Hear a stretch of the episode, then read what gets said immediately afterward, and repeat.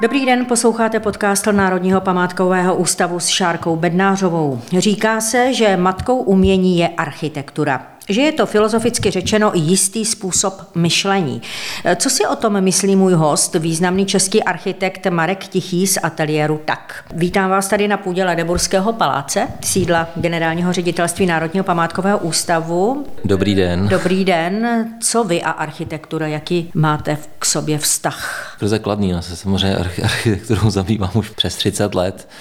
Nejdřív jsem si vybral jako studijní směr, pak jsem se jí začal věnovat aktivně jako architekt. V posledních 15 let se jí věnuju i jako pedagog na fakultě architektury a snažím se jí především popularizovat, dostávat do širšího povědomí společnosti, protože si myslím, že jako společnost jsme zůstali ještě architektuře hodně dlužní. Proč jste si vybral zrovna obor architektury? Když se zamyslím, tak možná proto, že oba moji rodiče byli stavební inženýři, speciálně tatínek pracoval ve výzkumném ústavu pozemních staveb v 60. letech, kde se potkával tehdy s architekty a inženýry ze skupiny SIAL a s Karlem Hubáčkem pracoval na Ještědu a ta vyprávění o tom, jak to zubáčkem stavili a co dělali, tam mě asi oslovila do té míry, že jsem se rozhodl eh, nastoupit na stavní fakultu v roce 1989. Já už jsem řekla, že my se teď nacházíme v Ledeborském paláci, eh, který teď prochází rekonstrukcí. A vůbec rekonstrukce domů s historickou kulturní hodnotou vás baví, pokud vím. Váš ateliér eh, má zakázky vlastně na desítky domů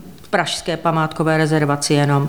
Jak to vnímáte? Je snažší rekonstruovat, řekněme, 150 let starý barák, než řekněme, novodový objekt třeba z té brutalistní architektury z 60. 70. let? Tak v dnešní době určitě, protože rekonstrukcemi toho starého památkového fondu nebo stavebního fondu, budu říkat od, od románštiny až po to 19. století, tím se tady zabýváme už desítky let a nejenom my jako architekti, ale samozřejmě právě kolegové z Národního památkového ústavu a celá, celá odborná veřejnost, takže vlastně od těch metodických postupů obnovy, eh, badatelských postupů až po ty technologie, to máme relativně dobře osáhné na těch dobrých i špatných příkladech z kterých jsme se, myslím, že poučili a ta věc je poměrně poměrně dobře popsaná a e, pokud se člověk jako se, seznámí s příklady, tak si myslím, že se jako těžko udělá chyba.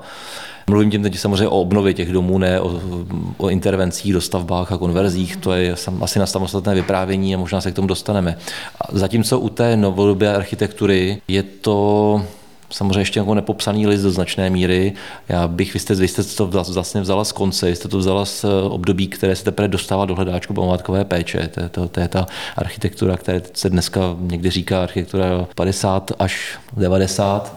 50 až 90, ano. Tomu... Ale já bych se zastavil ještě u té architektury, která, která nám hodně přirostla k srdci v posledních desítkách let, protože jsme měli šanci pracovat na několika skvělých objektech a to je ta architektura meziválečná. Ta architektura z doby, kdy Česká republika, Československo meziválečné patřilo k úplné světové špičce v ekonomice, v rozvoji, v průmyslu a i v architektuře, která odrážela ambici společnosti. A tam se ta obnova daří, ale je to stejná cesta hledání jako u té novodobější architektury, protože ani tam ta obnova není logicky popsaná v těch metodikách, protože ty domy vlastně se teprve teď dostají, dostávají do té urgentní potřeby rekonstrukce nebo opravy, obnovy někdy přestavby a hledání těch, eh, těch postupů je o to komplikovanější, že tam vlastně co objekt, to manifest architektury a manifest stavitelství, téměř na každém objektu, na kterém jsme působili a z těch největších v poslední době i Národní památkový ústav monitoroval naší přestavbu hm, Paláce elektrických podniků v Praze, ale za všechny další řeknu třeba obchodní Bílá labuť,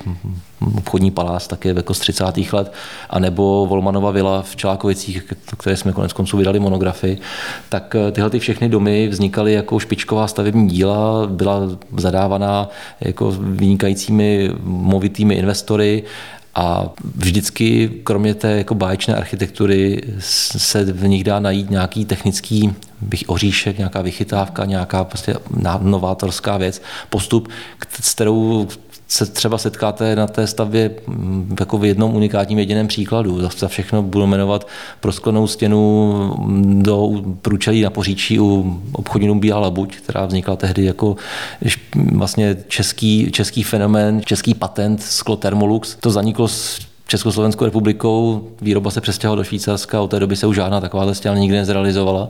Až po technické finesy leteckých podniků, anebo samozřejmě ty jako úplně extravagantní postupy výstavby, která byla na pomezí spíš jako sochařské tvorby u té Volmanově vily. Jestliže platí u každého domu, u každé rekonstrukce, u každého projektu to, že ty postupy se jenom do značné míry dají od sebe vzájemně odečítat, ale pokaždé je proces hledání, bádání, vymýšlení, tak u toho moderního stavebního fondu to platí dvojnásob. A navíc s tím, že to jednou vymyslíme, uděláme a už to třeba nikdy nepoužijeme. Za obnovu elektrických podniků tady v Praze Holešovicích jste obdržel cenu Patrimonia pro Futuro, eh, cenu Národního památkového ústavu vedle několika dalších cen. Byla to desetiletá práce. Jak to tam vypadalo, když jste tam byl úplně poprvé? Jaký jste z toho měl pocit? Hmm.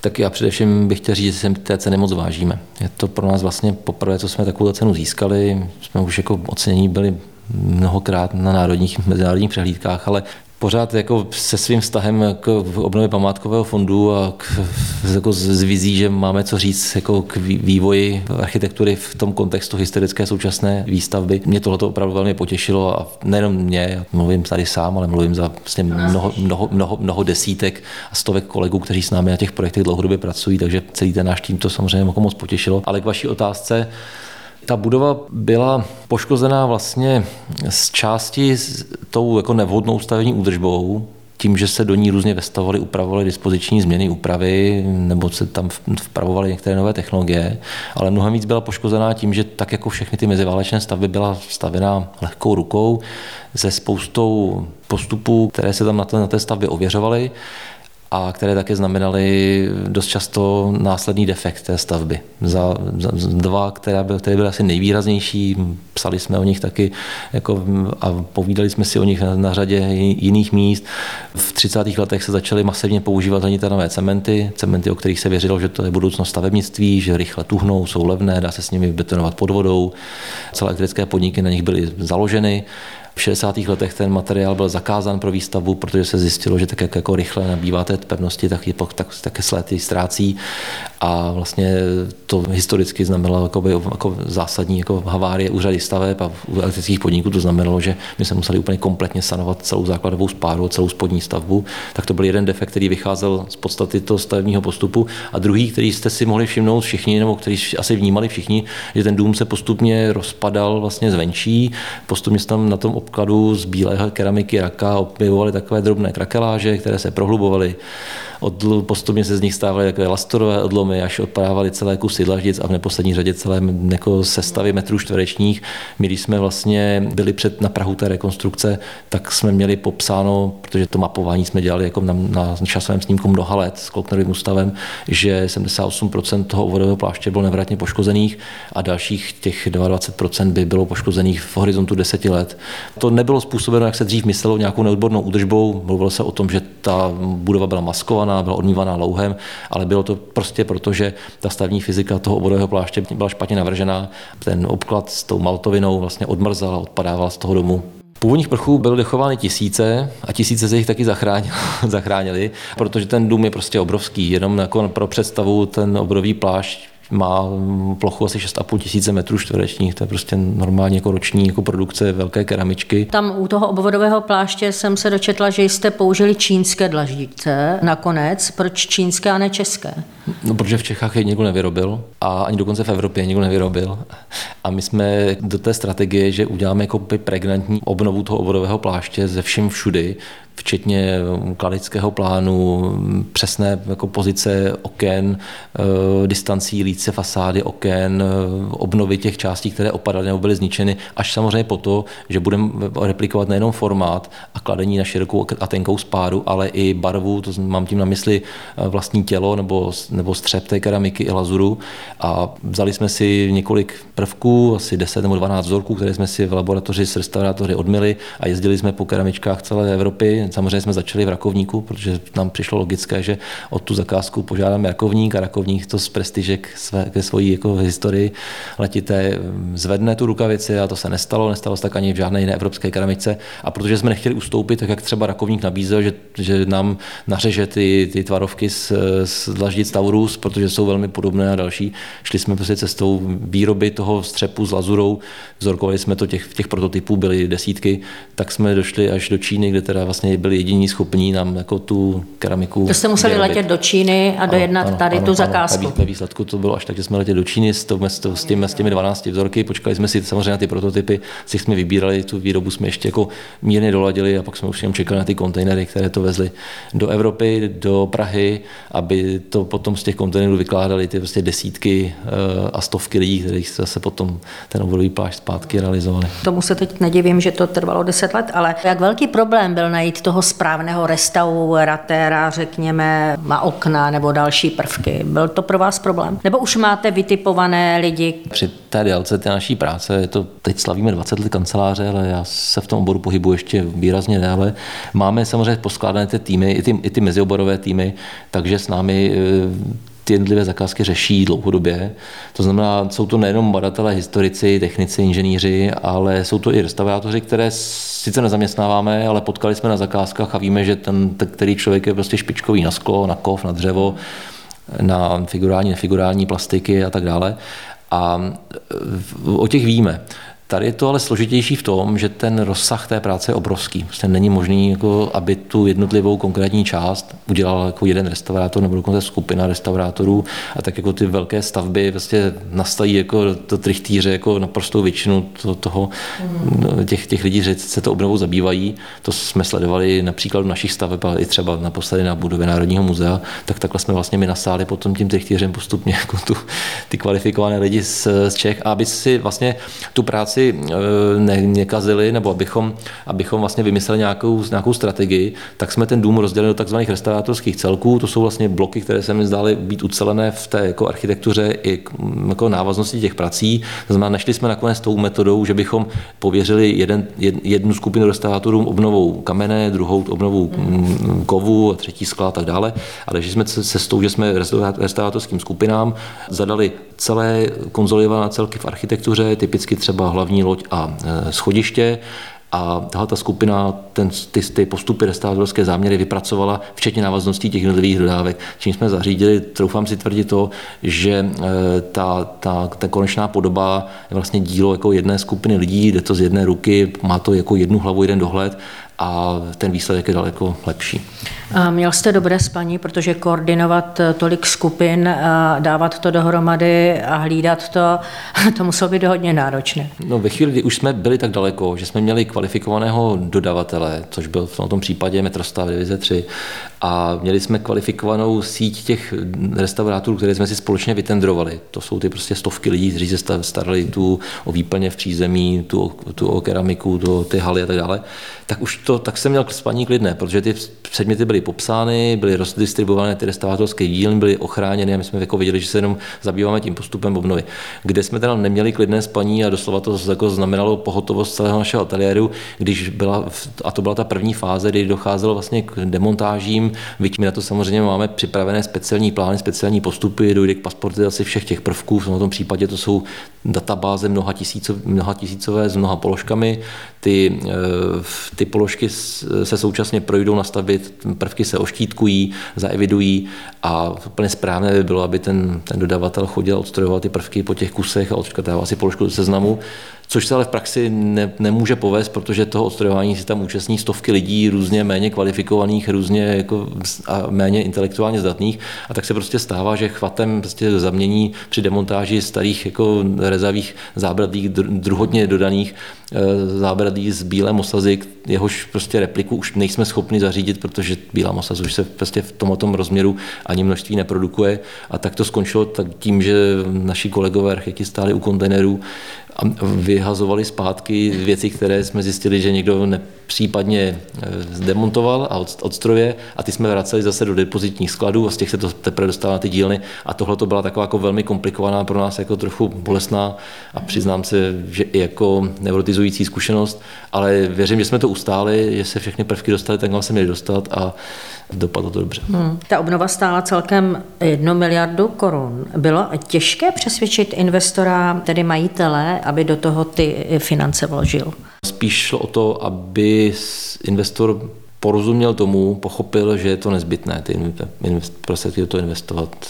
A, a to je vlastně ten, to vlastně byl jako hlavní jako obsah toho našeho dialogu, protože řeknu před začátkem rekonstrukce ta částka, která na to byla alokovaná, byla poloviční. Mm a postupně se navyšovala, na to byla dokonce víc než jedna miliarda a e, navyšovala se a každé to navýšení logicky u každého hospodáře znamená, že musíte si to navýšení zdůvodnit, vysvětlit, zájemně si vyargumentovat, že... No ale musel mít pochopení ten, asi ten investor to, pro tu ochranu. A to, to, to, to potvrzuje ta, ta, ta, skupina jako na straně CPI, která s náma ten projekt vlastně připravovala, dlouhodobě sledovala pod vedením Petra Beránka, byla jakoby motivovaná k tomu, aby tu stavbu s námi dali dohromady.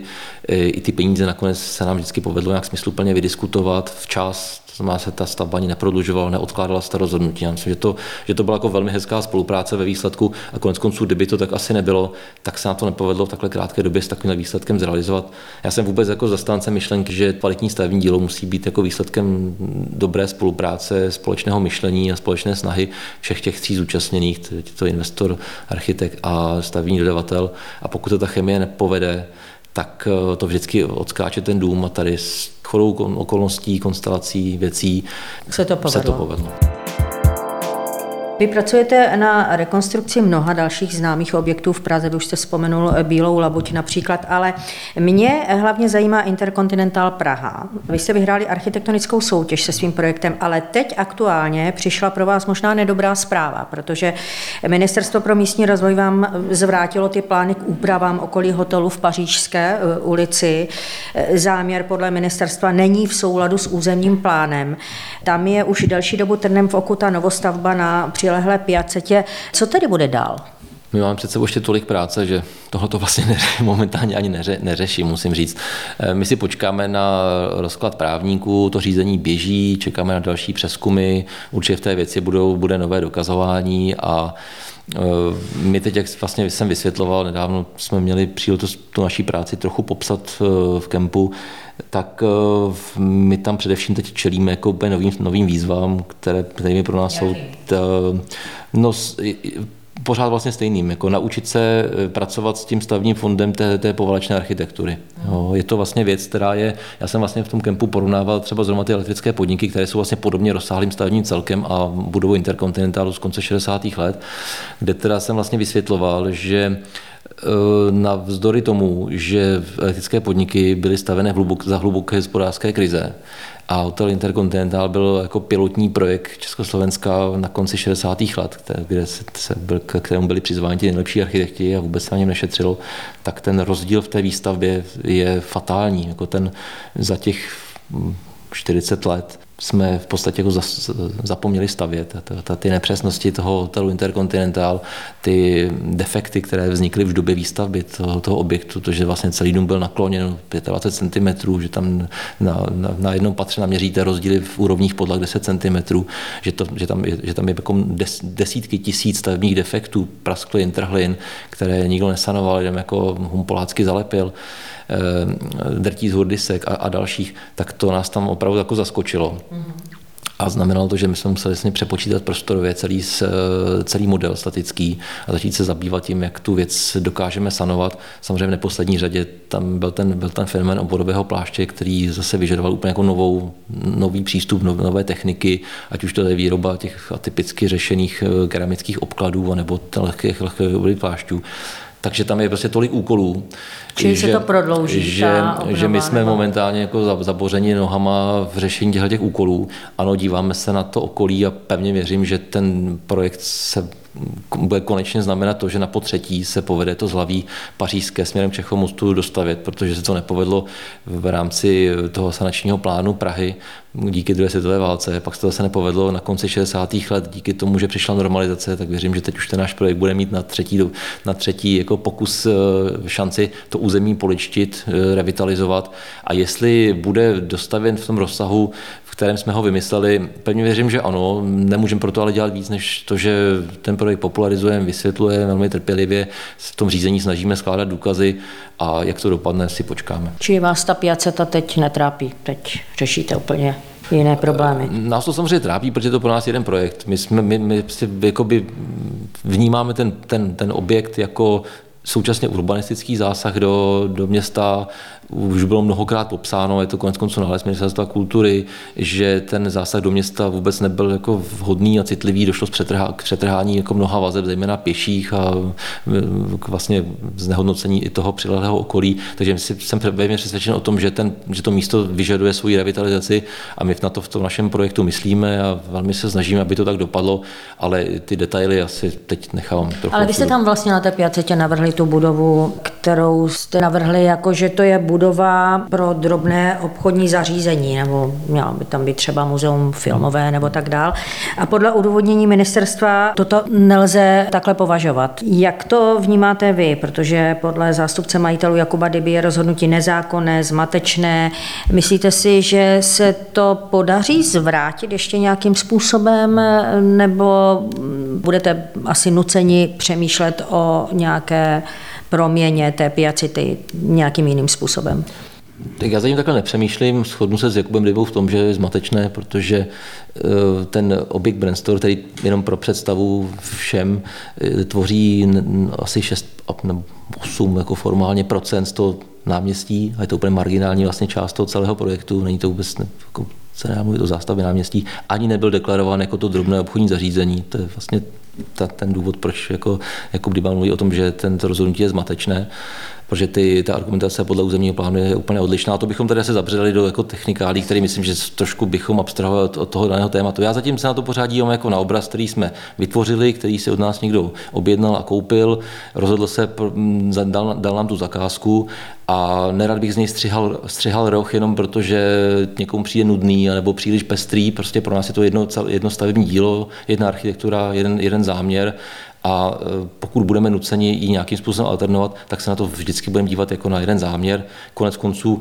už jednou došlo k úpravě tohohle nároží vlastně směrem do Bílkovy ulice a to po diskuzi tady na Národním památkovém ústavu na, na, na paní generální ředitelky, která nás vyzvala k tomu, abychom e, se zamysleli nad úpravou tohohle nároží. My jsme to udělali, ten projekt jsme potom adaptovali a pustili ho do života. Takže na tom vlastně jenom jako vysvětlu, že my samozřejmě se na tu věc díváme jako na, na, na věc živou, snažíme se pracovat, reflektovat názory, pohledy lidí, zejména lidí, kterých si vážíme, ale je to pořád pro nás jedno stavební dílo, trochu, trochu jako smutnou skutečností je, že o celé řadě mm, věcí u nás jako rozhoduje státní zpráva. My tomu taky potom s kolegy říkáme, že to už není architektura, ale produkt státní zprávy. Já věřím, že se, se z projektu Staroměstské brána dnes produkt státní zprávy nestane, ale bude to krásná architektura, místo pro lidi. No právě, eh, architekt by měl být, řekněme, takovým mediátorem debat eh, vlastně mezi vlastníky a památkáři, potažmo státem.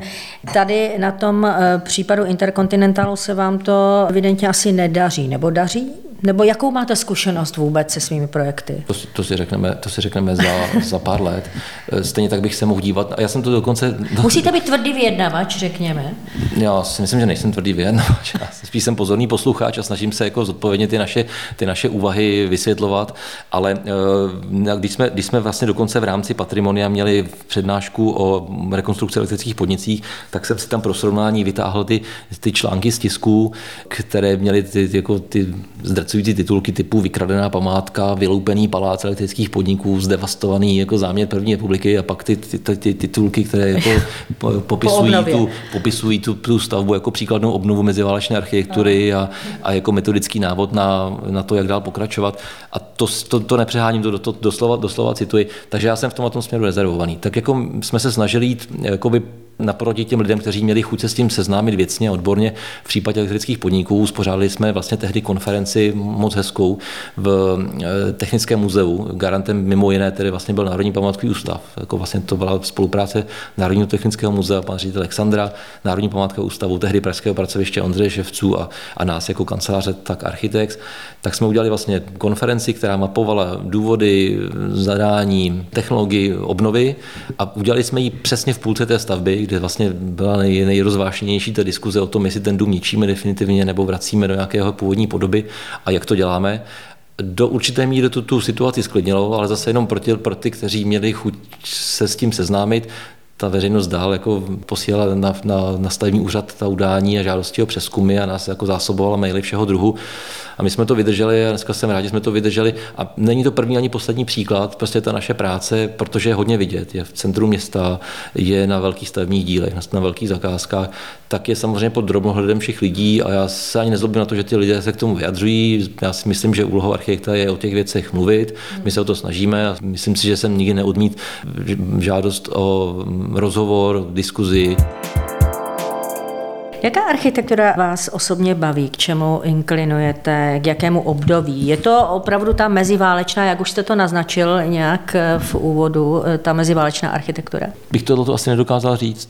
Bych to asi nedokázal říct. Já vlastně tu architekturu rozděluji jenom na dobrou a špatnou a vidím to napříč tím, tou historií, že prostě v každém období vznikla architektura, která byla nějakým způsobem účelová, podplatná době, tuctová nebo dokonce jako špatná, nevhodná Eh, nefunkční a architektura, která se dívala do budoucnosti, tu svoji dobu přesahovala, byla nadčasová. Dost často to bylo spojeno s tím, že ten eh, jako zadavatel, architekt byl nadčasový a jestli to byl šlechtický rod, který zaměstnal špičkového architekta, anebo to byl eh, průmyslník z první republiky, který zaměstnal mladého architekta a společně jako vydefinovali jako ideová východiska pro společnou stavbu, tak to vlastně pro mě velký rozdíl není. Nás ta architektura baví jako celek a my především jako architekturu vnímáme jako médium živé, jsme pořád architekti moderní, myslíme moderně a na architekturu se díváme jako na moderní jako předmět práce, ať už pochází z renesance, anebo pochází z 60. let. Mm. Architektura je umění a rodí se v hlavě, jak říká Oskar Niemeyer.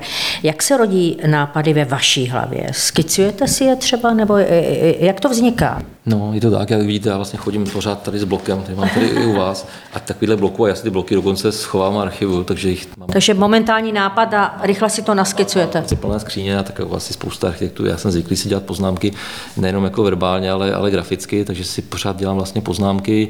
Dneska je to něco lepší v tom, že člověk nosí sebou mobilní telefon, takže si fotí třeba postřehy nápady, které ho jako zaujmou. Ale je to tak, jak říkáte, že vlastně celá řada věcí se narodí mimo děk při práci, při diskuzi, při tom, když čekáte na na úřadě nebo máte nějaké jako nudné jednání, tak si děláte poznámku, přemýšlíte a pak ty věci nějak jako reflektu vracím zpátky do týmu, nechávám rozpracovat, posuzujeme společně s kolegy a rozpracováme dál. Mm. Takhle nějaký jako systém té naší práce. Jo, jste, mě, mě zajímá, jestli jste vnímaví, eh, řekněme, na takové ty podprahové jevy, jo? nějaká asociace na něco, nebo... Vždycky. Vždycky. Hmm, hmm, hmm, vždycky. My jsme, my jsme, nedávno jsem dostal do, eh, otázku, jestli jsem architekt nebo vypravěč příběhů, protože já jsem jako zastáncem teorie, že zejména ty historické stavby, jako mají poutavé příběhy, které se, my se s nimi snaží vždycky seznámit a je to fakt, jako, fakt neuvěřitelná věc, čtete ty kupecké knihy nebo ty, jako, ty, ty eh, dokumenty, které vám vysvětlují, jak ten dům vznikal, jaké jako bylo pozadí vzniku přestaveb. To, to, to prostě fakt jako strh, jsou často strhující příběhy a my s tím jako příběhem, který se vlastně načteme, naučíme, do toho domu jdeme, teď to tam jako představujeme, jak to tam jako dopadlo a dohledáváme ty věci, tak to je jako jedna, jedna jako jeden moment a druhý moment je, že se na sebe necháváme necháváme působit vlastně to prostředí, tu autenticitu toho domu, tak jak na nás zapůsobí při první návštěvě. Příklad za všechny, když jsme vymýšleli vlastně konverzi podkroví Verichovy vily, tak nás silně zapůsobilo to, že když jsme tam dorazili po povodní v roce 2002, tak tam ten, ta vila neměla střechu, byla vlastně děravá, dopadala tam takové jako ostrá, ostré kužely světla přes ty chybějící tašky a bylo tam obrovské množství pavučin, ten, na který byla rosa. A nám se to tak jako hrozně líbilo, že to, ten, ten historický krov vlastně je jako prosycený tím světlem a vyplněný jako tou lehkou pavučinou, že jsme vlastně ten motiv převedli do zábradlí, které tam dneska můžete vidět z těch drátků vlastně asymetricky natahaných. Vlastně tím jako tou původní myšlenkou pro nás byly ty pavučiny. Byl moment, který jsem si tam zachytil nejdřív jako ve skice a pak jsem si ho vyfotil a pak jsme se k němu po roce vrátili, když jsme navrhovali jako detail to zábradlí. Takže je tam celá řada jakoby poloh, která samozřejmě, s kterými architekt pracuje. Každý má tu metodu asi jako jinou ale to, že architektura je v první řadě umění a musí být krásná, kromě toho, že je funkční, to, to, to, to, to ctím. Jsou nějaké nerealizované návrhy, o kterých litujete, že nestojí? Kdybych teda měl mít jeden za všechny, každý architekt asi dělá spoustu projektů do šuplíku. Máme to štěstí, že jich v tom šuplíku nemáme až tolik, ale máme samozřejmě, ale z nerealizovaných projektů, které v jejich realizaci pořád ještě ve skrytu duše věřím, bych jmenoval Havlovu knihovnu tady na Valetánském náměstí. To byl krásný projekt, který jsme dělali s, s Ricardo Bofelem, španělským architektem. Jsme tehdy vlastně byli seznámeni eh, díky Juanu Carlosovi, španělskému králi, a Václavu Havlovi, prvním českém prezidentovi. A byla to krásná spolupráce. My jsme potom s Ricardem dělali ještě jeden projekt na Starém městě, Obecní dvůr. A u toho projektu Havlovy knihovny to pro nás bylo navíc o to poutavější, že jsem na přípravě toho projektu pracoval s Václavem Havlem osobně, potkal jsem se s ním, čerpal jsem jeho názory, nápady a pocítil jsem to jako určitý náš závazek vůči jako jeho jménu i myšlence, kterou ta knihovna měla reali- jako vlastně zhmotňovat ve společnosti. A to, že se to nepovedlo zrealizovat, považuji za, za, za velkou škodu a za něco, za co pořád bojuju. Je to taky příběh, který byl mediálně zpracován v tom konci už jenom proto, že v tom domě bydlí člověk, který té rekonstrukce brání a při tom množství jako opravných procesů v našich správních řízeních se to vleče roky a roky. Je možné, že to jednou dojde svého konce a my se k tomu projektu vrátíme. Ty prostředky jsou pořád deponovány, ten projekt Havlovy knihovny je stále živý, konec konců Michal Žantovský jako současný ředitel odvádí skvělou práci, my se potkáváme a vnímám tu dramaturgii. A co říkal Václav Havel konkrétně na ten váš projekt? Moc se mu líbil. My jsme měli společnou tiskovou konferenci, na které jsme ten projekt představili, takže je to projekt, na jehož jako vzniku sám participoval, sám si vysněl tu velkou dvoranu, protože to byl člověk dialogu, člověk setkávání, věřil v to, že dialog lidi obohacuje, takže to vlastně byl dům, který byl, je především otevřený um, společnému setkávání, badatelské činnosti, um, je tam velká knihovna, studovna, mm, byty pro hostující profesory, aula. To, to vlastně byl ten Havlův svět, protože věřím, že tou jako diskuzí se posuneme společně někam dopředu. Tak věřím, že jednou určitě dojde k realizaci. Taky, taky věřím, pomalu, pomalu ta víra jako slábne, ale ve mně, ve mně pořád, že zejména proto, jak říkám, jako pro mě setkání s Václavem byla jako velká, velká životní zkušenost a byl bych rád, kdybych to, co jsme si tenkrát slíbili, tak bych byl schopen naplnit. Vůbec na Zemi stojí desítky staveb, které fascinují svým zjevem a tím, že člověk díky moderním materiálům postavil například eh, stadion eh, v Číně nazývaný Ptačí hnízdo nebo luxusní hotel v Dubaji v podobě lodní plachty. Jak poznáme, že nejde o exhibici architekta, ale vlastně o promyšlenou stavbu, která má svůj účel? Možná, že bychom se v názoru na to i lišili. Architektura jako umění do určité míry exibicí je. Mně se vybavuje teoretik architektury Rostislav Švácha, který zavedl termín česká přísnost v eh, architektuře. Myslíte si, že je to určitá, řekněme, charakteristická vlastnost v české architektuře, nebo je tam větší vůle pro tu exibici? Si myslím, že ten prostor bude tak velký, jak eh, se široko do, do světa bude dívat naše společnost. Nevím, z čeho vznikl projekt Česká přísnost české architektury, jestli do pod pojem česká architektura řadíme Dietzenhoferovi nebo Santiniho projekty, které jsou svým způsobem extravagantní a vybučují z rámce prostě barokní architektury, nebo jestli se takhle budeme dělat na Janákovi domy, který jako kubismus převedl do architektury, nebo na jiné české jako modernisty. Eh, já na tom nic přísného neschledávám. Musím, musím naopak říct, že ta česká architektura jako díky své silné, jako, jako, jako česká, čes, Česko díky té své jako dlouholeté silné výtvarné tradici, třeba sochařské, jako se vždycky vyznačovalo velkou pestrostí té architektury, eh, kvalitou toho detailu, zpracování, jestli je přísná, nevím, co tím pan profesor myslel, co se zeptáte, zeptáte jeho. Já vnímám v historii, že ta architektura je jako velmi pestrá, členitá. Na můj vkus se možná na tohleto paradoxně zapomíná. Jo. Vlastně, když, jste, když, jsme tady zmiňovali ten hotel Intercontinental, znovu se k tomu vrátím, tak to bylo pro mě jako možná poslední vzepětí toho, té, z té součinnosti architektů, designérů, sochařů, výtvarných umělců, kdy na tom prostě projektu pracovali jako lidi od toho samozřejmě jako Karla Filzaka a Jana Šrámka přes Františka Cubra, který vlastně byl architektem jako scénografem, až po špičkové výtvarníky své doby, doby Libinského, Brichtovou, Roubička nebo, nebo, nebo, nebo Sekala, což byli všechno vynikající sochaři, kteří buď to jako emigrovali, nebo dál prostě pracovali jako, jako fenomény. A tohoto sepětí jako českých architektů, výtvarníků, které bylo historicky plně běžné v těch hutích, které, jako v rámci kterých ty velké stavní celky vznikaly, si myslím, že se trochu zapomnělo. A to mi všechno dokládá, že ta architektura jako umí být jako zajímavá. Jestli exibicí, ano, výstavnost architektury asi patří k jejím, jako, k jejím stránkám. Architektura může být konec konců výtvarná, výstavná, i když je vlastně strohá, jednoduchá. Elektrické podniky jsou tím příkladem, ta, ta grandioznost toho měřítka. Ano, kdybyste měl eh, stavět něco na zelené louce.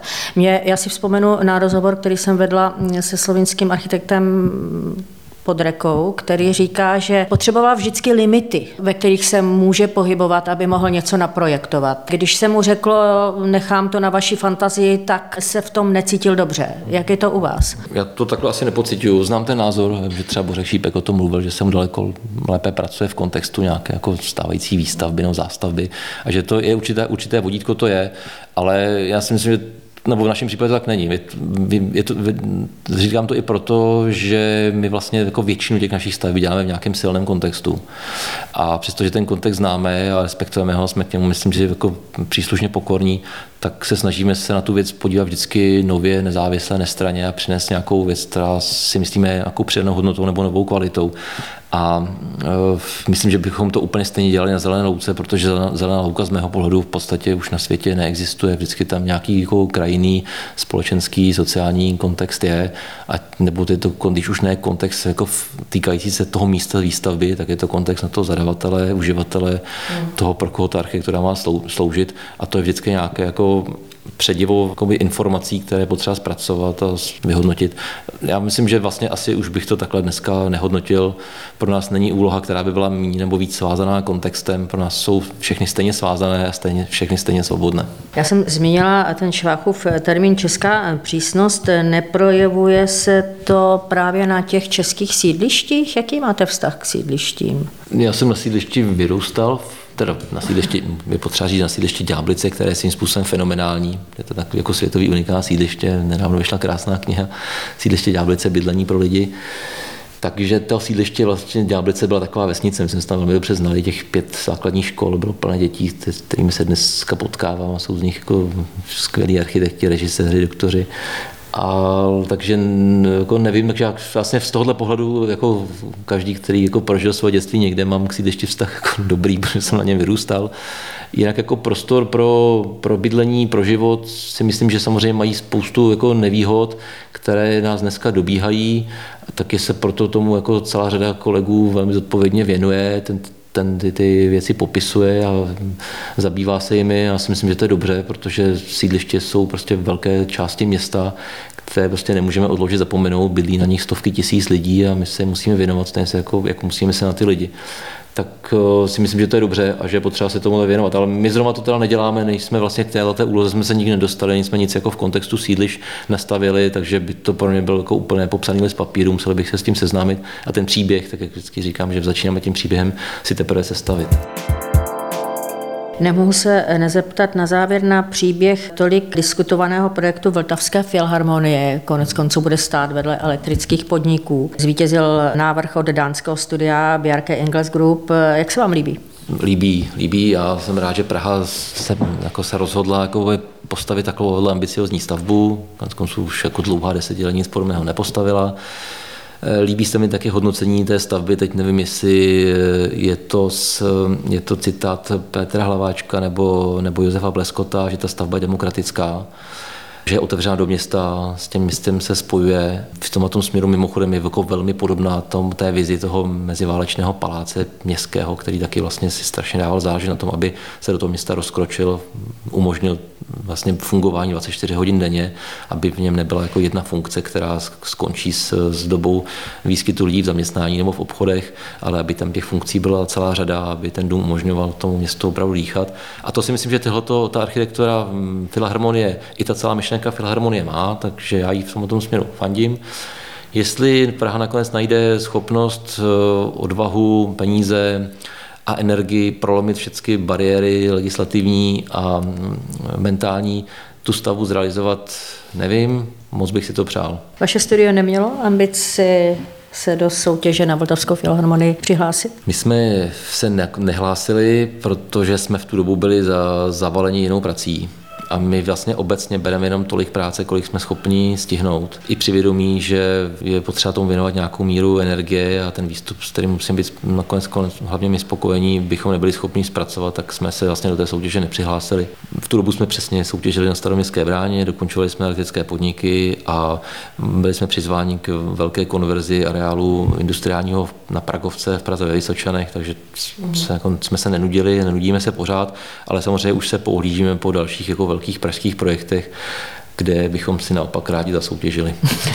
Ta budova nového koncertního sálu v Praze by měla být hotová za 10 let. Vlastně se stavily elektrické podniky.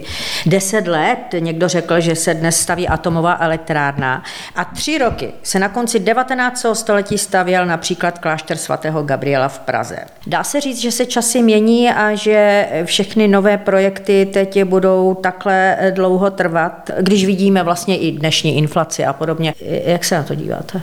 Věřím, že se to, že se to změní. Je dneska ten rozdíl v té jako době přípravy a výstavby jako asi jako nejvíc rozevřený, co kdy historicky byl. Jste mluvila o tom, o té výstavbě. Ale jinak, když se stavily elektrické podniky, to, to roku 1927 až 35, tak se stavily těch jako sedm let. A to, byla, to, a to, to sklízeli velkou kritiku, že takhle dlouho snad už dneska nikdo nestaví. Je to prostě důkaz toho, jak to město staví pomalu, protože obchodní dům Bílá Labuť stavil tři a půl roku a všechny velké stavební celky té doby se stavily v řádech jako jednotek let, což je z našeho pohledu jako téměř neuvěřitelné při technice, která byla tehdy na to nasazená. Ono se nestaví ani tak dlouho, ona to je strašně dlouhá ta příprava. To povolování, to je prostě na samostatnou diskuzi. To jsme konec konců patříme jako k těm jako nejhorším, jako minimálně v tom, civilizované části světa, takže ta stavní příprava je velmi dlouhá pak technologie, pak schopnost se zorganizovat. Já si myslím, že jsme trochu jako ztratili schopnost jako být efektivní, zorganizovat se, takže to nás jako ještě taky dál jako zdržuje a vede to k tomu, že se možná nestaví ani tak dlouhou dobu, ale že se nesmírně dlouhou dobu ta stavba připravuje a jestli se mluví o horizontu výstavby, dokončení té filharmonie 10 let, tak mi to připadá, že to je na hranici jako mysl, myslitelnosti, když porovnám naše velké projekty z Prahy a okolí. Že to bude ještě déle, odhaduje. Že, to, že si myslím, že to může být, může být klidně ještě déle. Na druhou stranu je možné, že prostě Praha přijme takové úpravy legislativy, které ten projekt umožní a byl bych moc rád, kdyby jsme se jako společnost dohodli, že vůbec jako přijmeme takové úpravy v těch stavebních povolovacích procesech, které tu architekturu a výstavbu spíš uvolní, než budou komplikovat. Jak vás tak poslouchám, tak opravdu projektovat, obnovovat vůbec cokoliv vyžaduje velké úsilí, nervy. Kde berete tu energii? Jak se nabíjí takový architekt?